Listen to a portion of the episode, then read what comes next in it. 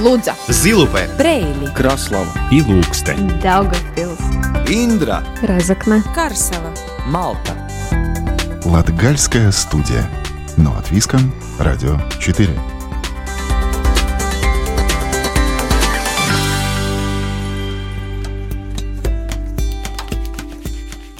Добрый день, дорогие друзья! В эфире Латвийского радио 4 звучит программа «Латгальская студия». У микрофона Сергей Кузнецов.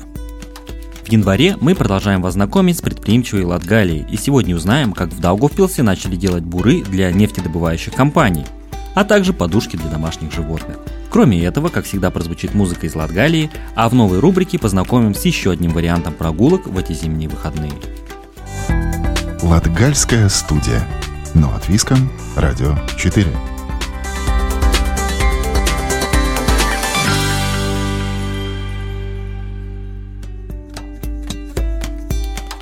Прошлом году в конкурсе «Бизнес-идей Импульс», который организует Даугавпилс, участвовало 32 проекта. В этом списке разнообразных идей жюри конкурса не оставило без внимания затею супругов Лидии Брески и Андрея Зайченко. Оба работают педагогами. Начинающие предприниматели создали компанию по производству подушек и лежанок для домашних животных. Все подробности в репортаже Ларисы Кирилловой. Педагог, певица Лидия Бреска и ее супруг-предприниматель Андрей Зайченко. Молодые люди основали компанию по производству самых разнообразных подушек и лежанок для братьев наших меньших. В жизни ничего не происходит случайно, и подчас неожиданные встречи, происходящие события являются новым поворотом в судьбе человека.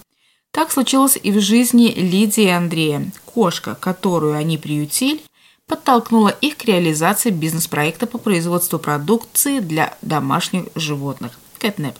Забегая вперед, скажем, название новой торговой марки выбирали всем миром на просторах интернета. Лида объявила конкурс, и большинство отдали предпочтение названию Catnap, что в переводе на русский означает «кошачья дрема». Мы взяли кошку из приюта, и она очень любила у Андрея на столе на рабочем спать. Поэтому Андрей придумал такую подушку, чтобы не просто спать на столе, а чтобы прям в подушке уже засыпать. Да, идея родилась э, как решение какой-то проблемы нашей внутренней. И после того, как мы видели, что это работает, мы подумали, почему бы не предложить это людям. Когда мы начинали свои отношения, мы оба выступали в роли педагогов, но так или иначе хотелось что-то еще делать. Поэтому э, первое мое наверное, начинание было мы сделали компанию, подали на проект «Импульс» и получили финансирование на создание спортивной такой игры, которая называется Bubble Football, то есть футбол в шарах, когда мы можем играть в футбол, сталкиваться и не получать травмы. Забава такая для детей, взрослых, в принципе, и летом достаточно было популярное такое развлечение. Там у нас еще есть небольшой проект по детской мебели, поскольку у нас растет юный пользователь. Кошек мы уже заняли, вот, а теперь э, маленький ребенок, он вырастет, его надо будет как-то развивать. Поэтому мы э, еще занимаемся развивающей детской мебелью. Что примечательно, Лида и Андрей – дипломированные педагоги, которые в какой-то момент решили испытать свои силы в другой сфере деятельности. По образованию я учитель географии и химии. И пять лет проработал в школе по вот такой вот профессии. А что не понравилось в школе, что пришлось уйти? Ну, то, что не понравилось, я как бы посчитал, что выполнил те задачи, которые перед собой ставил, достиг тех высот, э, то бишь у меня были ученики, которые занимали место в Олимпиадах, хорошо сдавали экзамены, ну и какой-то такой потолок э, карьерного роста учителя достигнут был. Э, Я остался, ну, скажем так, в образовании, да, и я перешел в создание учебных материалов. Я начал применять этот опыт уже на более широкую аудиторию. Лида, ну вы преподавательской деятельностью занимаетесь. Бизнес вас не поглотил еще полностью, я так понимаю. Полностью нет, но, конечно, сейчас это гораздо стало сложнее. Особенно в плане музыки, потому что музыка, она не терпит дистанционного ну, подхода, да. Музыка все-таки, она должна быть живьем. Привычных для многих как таковых больших производственных площадей у компании нет, да и не надо, поскольку комплектующие детали – это согревающие элементы, сами подушки, лежанки и упаковку производят партнеры-поставщики. Но сборка продукта, его продажа и доставка – это уже зона ответственности Лиды и Андрея. От идеи до создания продукта и его производства прошло около двух лет, и успех этого процесса в немалой степени зависел от кошечки Киры. Сначала мы в принципе, долго достаточно тестировали, наша изначальная стратегия не навреди, да. Ну да, потому что нам нужно было понять по своей кошке, там, чтобы, например, это не обожгло там животное, чтобы была правильная температура, чтобы, не знаю, чтобы там, не дай бог, с тканью что-то не случилось. Пока вот мы вот выяснили, как это все работает. Да, исследование развития было где-то полгода, чтобы мы были уверены в том, что мы предлагаем людям, и э, даже доходило до консультации с э, ветеринаром о том, что ну, действительно это... Не вредите это животному. То есть, получается, ваша кошка стала таким подопытным кроликом? Она была младшей научной сотрудницей. Лаборант. А потом к ней присоединился еще один лаборант. Это кто? У нас сейчас две кошки. Вот, э... Да, вторую мы спасли, а первую взяли в Да, и теперь у них дома Четыре, наверное. Да, четыре или пять подушек по всему дому, и они вольны выбирать, в какой они сегодня будут лежать. В настоящее время активно продукция Кэтнеп распространяется на внутреннем рынке, но главная цель – выйти за пределы Латвии. Благо, свой круг покупателей у этой продукции уже есть. Пока что у нас основные заказы из э, Латвии, да, скажем, процентов, наверное, 60. Да. Но остальные расходятся вообще в очень разные страны, э, начиная с того, что вот буквально там, позавчера я отправил посылки в Бельгию, в Швецию, но самая дальняя, наверное, наша подушка есть в Майами, как ни странно, и, а, по-моему, в Сиэтле. Это вообще на другом конце нашей планеты земного шара. Мы посылали просто как бы в виде подарка какому-нибудь популярному человеку в социальных сетях. И после его публикации приходили заказы вот из таких даже отдаленных э, мест. Да. То есть, по большому счету, вы не ошиблись с выбором и с выбором идеи коты вас благословили, что называется, и все идет пока хорошо, правильно? Ну, хочется в это верить. Э, изначально ведь э, все равно изначальная цель была ну, помочь кому-то решить такую проблему, как и у нас, или же просто сделать подарок своему животному, а может даже и человеку. Мы как бы не рассчитываем миллион заработать, да, но рады, что это всем приносит какое-то благо. Благотворительность является неотъемлемой частью жизни Лидии и Андрея. Они спасают животных и вместе с единомышленниками создают для них комфортные условия проживания. Кстати, ребята основали фонд помощи для братьев наших меньших. Так что, приобретая подушечки-лежанки для усатых-полосатых, 5% от цены уходит в копилку фонда.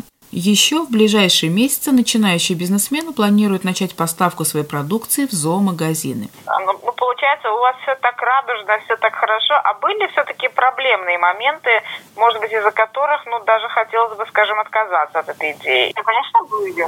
А, да, мне кажется, лето. А, поскольку летом то, что мы вот именно с подушками делаем, оно, ну, как бы не привлекательно подогрев летом да, никому да. не нужен. Летом мы, мы начали задумываться да, о том, что может это никому не нужно, но потом вот э, проанализировали и э, все-таки решили дать второй шанс и, и укрепилась э, сезонность именно вот э, вот этого продукта. Несовершенная, а подчас непредсказуемая налоговая политика, сложный процесс согласования, слабая государственная поддержка, развитие среднего и малого бизнеса – все это, по мнению латвийских предпринимателей – мешает реализации бизнес-проектов. А что об этом думают наши герои? Легко ли сегодня в Латвии быть бизнесменом? Наверное, не так легко, как казалось, как хотелось бы. До этого было немного легче.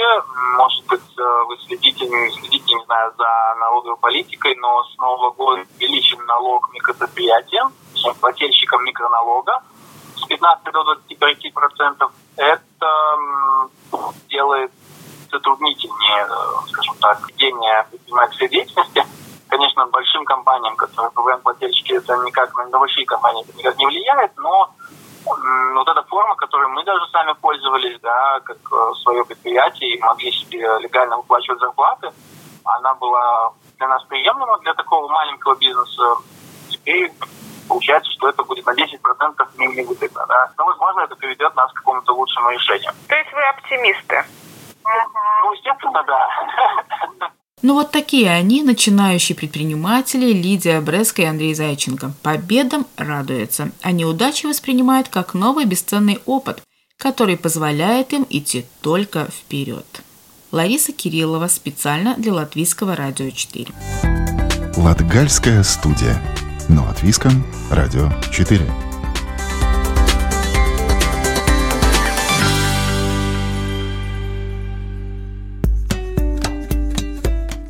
Андрей Лещев больше 10 лет назад уехал из Даугавпилса в Великобританию, где работал сварщиком, а затем около трех лет назад основал собственную компанию Customized Drilling Solution Latvia по производству буров для нефтяной промышленности. На этом Андрей не остановился и около двух лет назад вернулся в Даугавпилс, где за несколько месяцев наладил производство головок для буровых установок – как Андрей проходил путь от сварщика до владельца компании и все ли гладко складывалось в бизнесе, и при чем тут Брексит в интервью с Андреем Лещевым. Андрей, добрый день. Здравствуйте. Еще за эфиром обсуждали, что где-то, получается, в 2008-2009 году, когда в Латвии вот этот был большой кризис, э, решил уехать в Англию. Как складывалась жизнь, события там, за рубежом? В начале 2008 года уехал из Латвии. Э, одной из причин был, конечно же, начинающийся кризис, но именно в тот момент я не видел этой ситуации, да, грядущей. А в тот момент, наверное, в первую очередь, будем откровенны, я уехал, потому что мне становилось скучно в Даугавпилсе. Ригу по неизвестной мне до сих пор причине я почему-то как-то даже не рассматривал и поехал в Англию. Наверное, потому что это тогда было мейнстримом, ехали все. А в Англии работал на предприятии, работал просто сварщиком чувствовал себя замечательно. В то же время в Англии мне довелось познакомиться с группой ребят из разных стран. Это были такие страны, как Россия, Казахстан, Азербайджан, Афганистан. И в основном э, все они на той или иной должности работали в нефтяных компаниях. И в какой-то момент возникла мысль просто у меня почему бы не попробовать начать какое-то свое дело, поскольку они работали а, в нефтедобывающей сфере, занимались производством бурового оборудования. А я работал на производстве, где мы изготавливали также буровое оборудование, но это было промышленное, под строение мостов, зданий. То есть события разворачивались так, что несколько молодых людей совершенно из разных стран, э, но оказались связаны именно в одной, с одной индустрией, вот это нефтегазовая промышленность. Именно так и получилось. Э, дело в том, что город, в который я переехал, он не являлся каким-то крупным городом, куда обычно едут те, кто хочет э, найти работу за рубежом, да, в Англии непосредственно. Это был маленький городок, достаточно уютный городок, и он располагался рядом с британским центром где находились э, главные офисы нефтяных компаний. Не только британских, также и некоторых мировых компаний. Ну и эти ребята, соответственно, также проживали в этом городе. Просто работали на разные компании, на разных позициях. И все вместе мы вот, на фоне того, что у нас у всех есть общий русский язык, мы на этом фоне общались и дружили. В какой-то момент пришла идея, что почему бы мы не могли попробовать что-то сами. Эта идея в голову пришла мне, поскольку ребята работали на своих позициях и все были, в принципе, всем довольны. Я, работая сварщиком, не мог сказать, что это был предел моих мечтаний. Тем более я видел, а, что как раз-таки директор той компании, в которой я работал, он тоже когда-то в Австралии начинал как сварщик, потом перебрался в Великобританию, открыл свое производство и достаточно неплохо развил его. У них были миллионные обороты годовые, и чувствовали они себя достаточно хорошо в этой сфере. Я понимал, что если смог он, то сможем и мы. Почему бы и нет? А, и какие были вот эти первые шаги? Где делать, что делать, как делать? Первые шаги были просто на уровне идеи, которая с самого начала была даже отвергнута. Поскольку, как я уже сказал, ребята чувствовали себя достаточно хорошо на своих позициях. И когда я предложил одному начать свое дело, сказав, что ты во всем разбираешься, ты работаешь на самой высокой позиции, ты знаешь все от А до Я, он подумал и сказал, говорит, а зачем мне это все, зачем мне начинать что-то свое, где есть риск, что что-то пойдет не так, есть риск прогореть. У меня все, как говорится, в шоколаде. А, зарплата порядка 100 тысяч в год. И с пяти вечера до утра он может заниматься только своими делами, семьей и вообще не думать о работе что вряд ли будет получаться, когда он начнет свой бизнес. А, опять к этому разговору мы вернулись через несколько лет, когда дела у него на работе пошли, наверное, немного не так, как он хотел все-таки, и он решил, да, что, наверное, нам стоит что-то начать самим. Первый для нас рывок – это обсуждение всей этой идеи еще с одним человеком, который работал также в одной нефтяной компании и занимался как раз-таки заказами. Мы поговорили все вместе решили, что у нас есть контакты поставщиков, у нас есть контакты заказчиков, у нас есть опыт работы, у нас есть э, знание дела, и, в принципе, при желании мы можем э, достать материал, сделать продукт и даже продать его.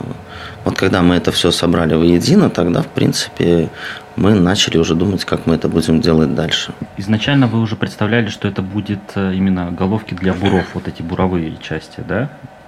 Да, да, абсолютно верно, потому что, как я уже говорил, а, я сам работал именно на производстве бурового оборудования, я знал, как они делаются. Ребята также были связаны именно с производством самих вот этих а, головок. И когда вот э, сколько лет назад э, вот, началась вот эта первая реально физическая работа ну, с металлом э, и производством, скажем, первого прототипа?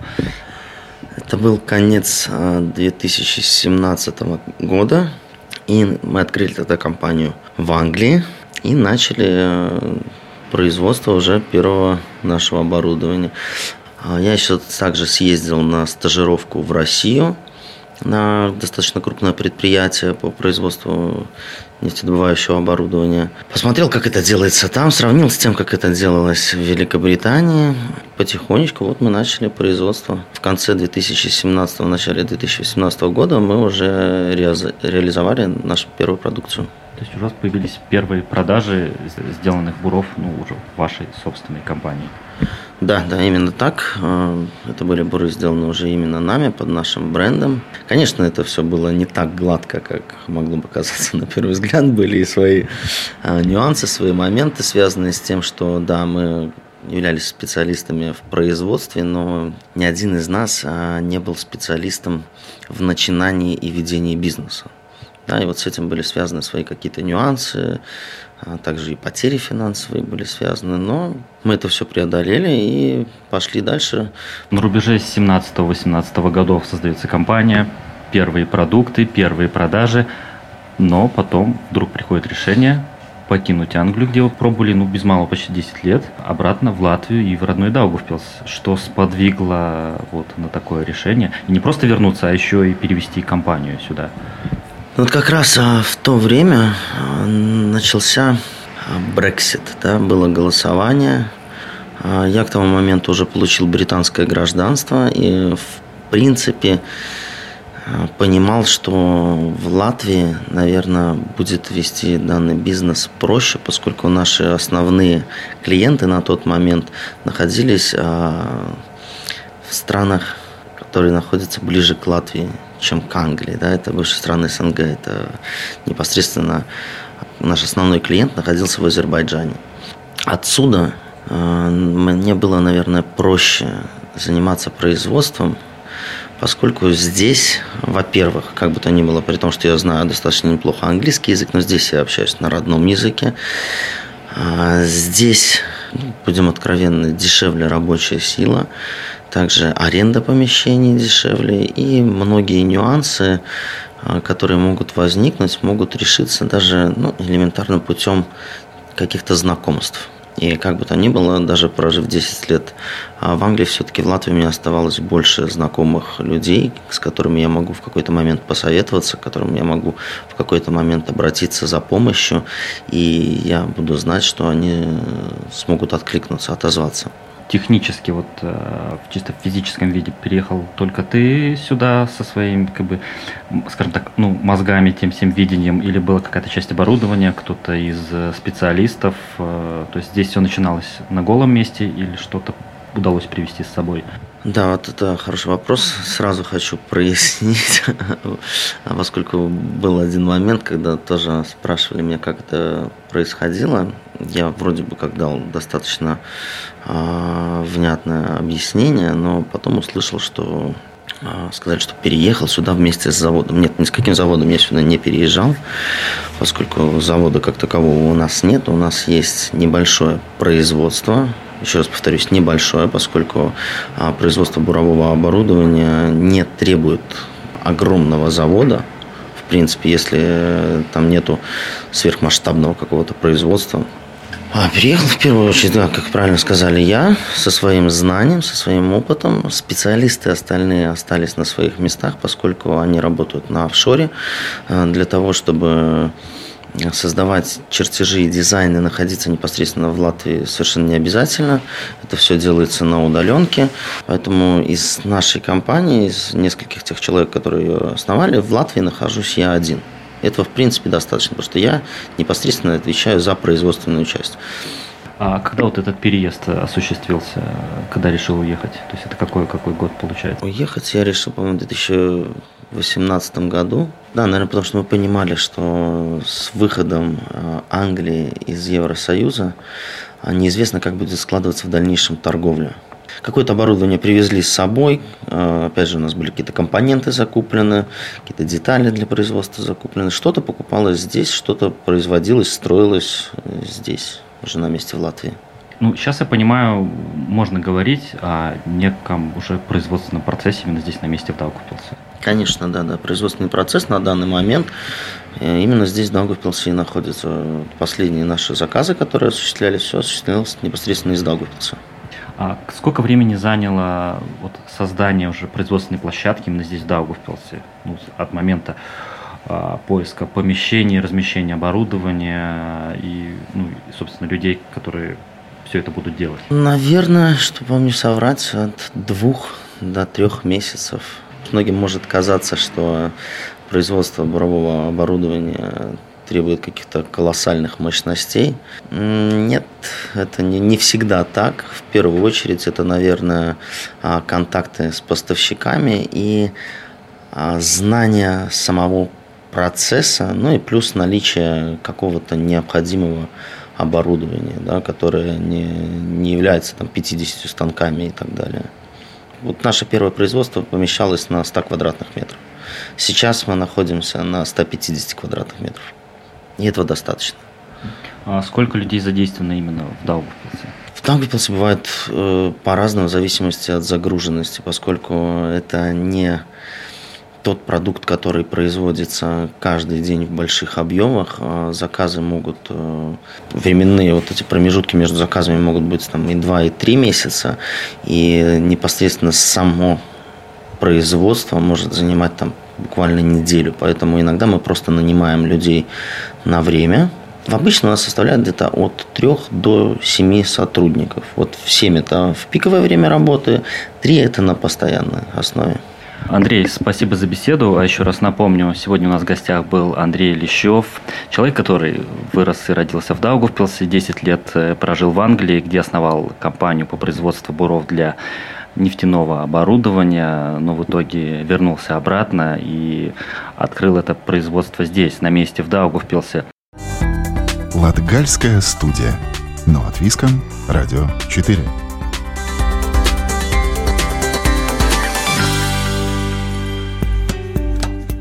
А теперь представляем новую рубрику, в которой мы знакомим с интересными местами в Латгалии. Если у вас есть планы в ближайшие выходные куда-то съездить или планируете поездку на более теплое время, то внимательно слушайте нашу рубрику о разных местах Латгалии. Сегодня расскажем о Балканских горах, которые находятся в Шкилбинской волости Великского края – Конечно, название горы это громко сказано. Это, скорее всего, живописная возвышенность, которую местные предприниматели и самоуправление преобразили для отдыха местных жителей и туристов. Но что такое Латгальские Балканы, как там можно отдохнуть и что увидеть, подробнее расскажет Ивита Чиганы. Латгальские Балканские горы – это холм, который, как считает профессор Даугавпилского университета Юрис Сомс, образовались примерно 14 тысяч лет назад при отступлении ледника – и, конечно же, по научным меркам это никакие не горы.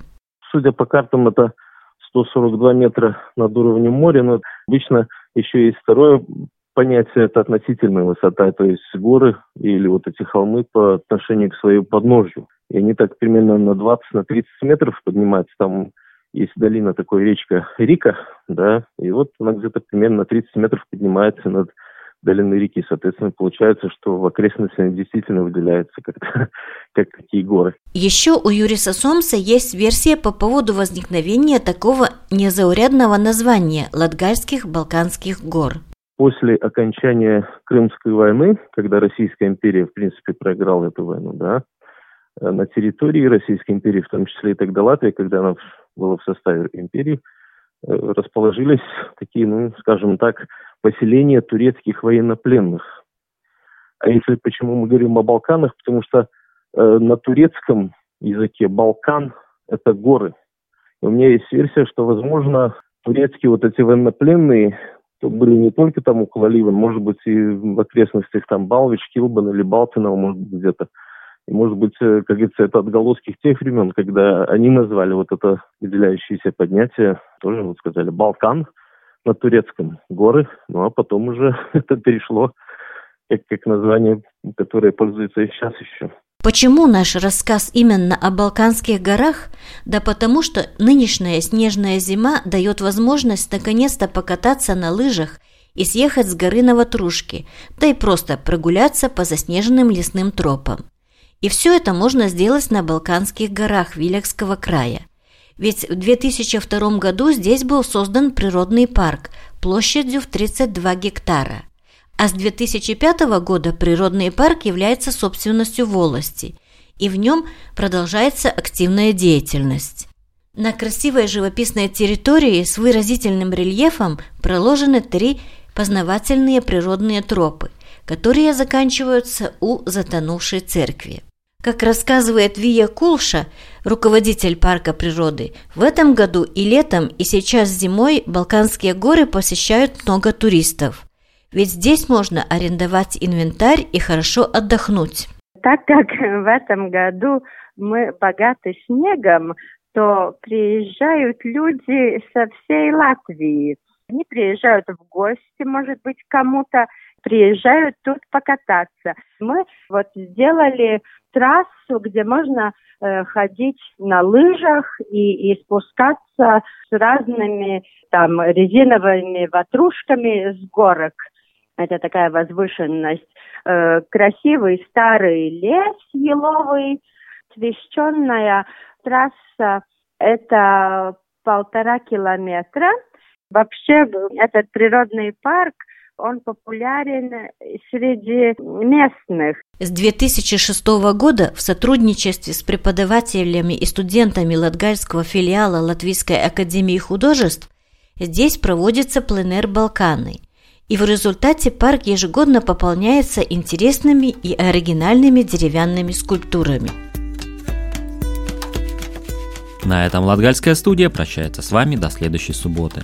Над передачей работали Ивита Чигана, Лариса Кириллова, продюсер Карина Важная. У микрофона был Сергей Кузнецов.